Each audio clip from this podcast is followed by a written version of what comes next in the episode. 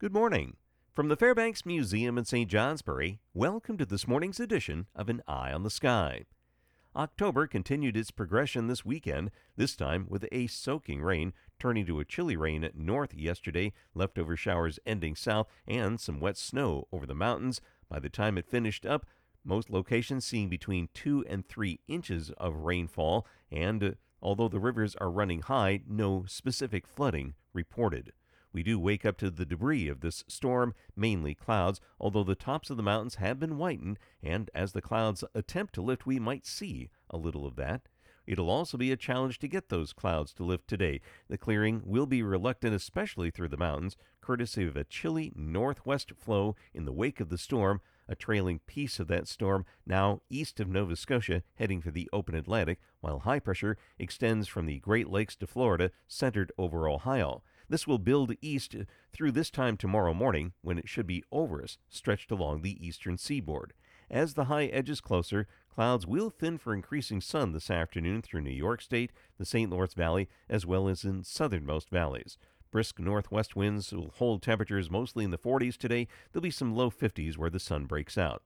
As the high pressure system builds in tonight, it should finally help with the clearing process, likely sending temperatures into the low and mid 30s, dipping to the 20s in the cold spots.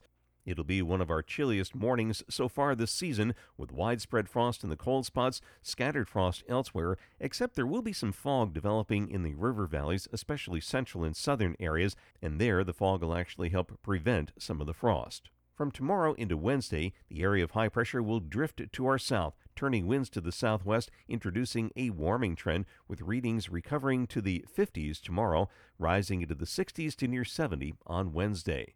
The high is expected to stall to our south, resisting the attempts of a cold front. Now stretching from Hudson Bay into Ontario, it will have a hard time progressing southward with that high in the way. It may result in a few localized passing showers through Quebec and an isolated shower or two in northern border counties starting later on tomorrow night and again Wednesday, Wednesday night, and another batch perhaps on Thursday night. But most of the area, most of the time, can expect dry, mild conditions, more clouds north, and more sun and warmer temperatures south.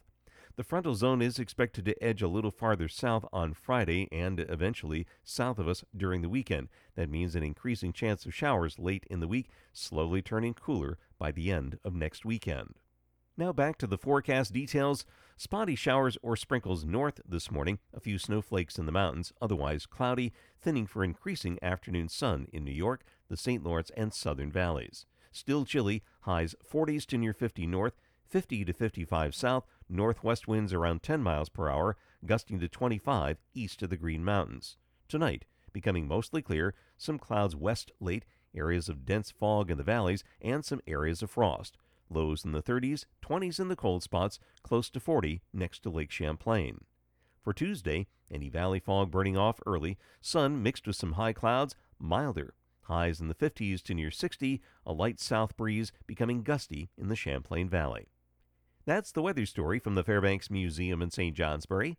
Make it a great day. I'm meteorologist Mark Breen with an eye on the sky.